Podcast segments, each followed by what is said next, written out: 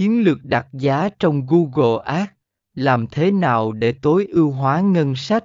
Phần 24 lên kế hoạch ngân sách hàng tháng và hàng quý, dựa trên dữ liệu lịch sử và mục tiêu kinh doanh, hãy thiết lập một kế hoạch ngân sách hàng tháng và hàng quý. Điều này sẽ giúp bạn có cái nhìn tổng quan về việc điều chỉnh ngân sách theo thời gian.